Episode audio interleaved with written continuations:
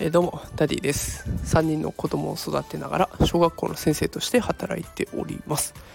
えー、さて今日はですね混乱学校が機能しなくなる日というテーマでお送りします。えー、今日は学校現場の裏側について紹介しようかなと思っています。あそんなことになってるのねと思いながら読んでいただければと思いあ聞いていただければと思います、え、今私が勤務している自治体では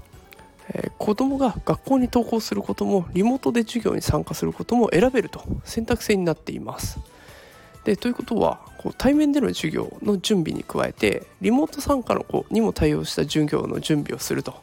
いうことになっているので、まあ、授業の準備時間は2倍ぐらいになっているというような状況です。で、まあ、こういう準備だけだったらね全然子どもたちのためにもなるからいいんですけれども職員が今不足しているっていうことが混乱に拍車をかけている状態です。あの私も以前投稿しましたが保育園が休園になる。あとはご自身が体調崩しちゃう。とかいろんな状況で休まざるを得ないっていう職員がたくさんいます。で通常だったら担任がいない教室には別の職員が入るようになってます。でもその職員が足りていないっていう状況です。だから苦肉の策で学年全体をリモートでつないで代表者がオンラインで授業を進めてその先生の話をうんうんと聞きながら授業に参加するという形を取ることもあります。で職員室ではねもう朝から晩まで電話が鳴り続けています。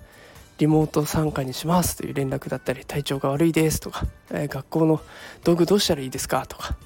えー、あとは教育委員会からの連絡も入ったりしてもうとにかくずっと電話が鳴っている状態です。で授業の準備をして空いた教室に対応しに行って電話対応してと、えー、少ない職員で全てをこなしてるんですけれどもそろそろ限界かなと思っています、きっとね病院関係医療従事者の方もねきっと毎日こんな風に激務に追われてるんだろうなということをしみじみと感じました、え、保護者の方へねあのもしこういうのこの放送を聞いていただけているのであれば学校での対応がもしかしたら2点3点するかもしれないということをぜひ知っておいてほしいなと思います。でしかも急に学級閉鎖ですって言われるかもしれません。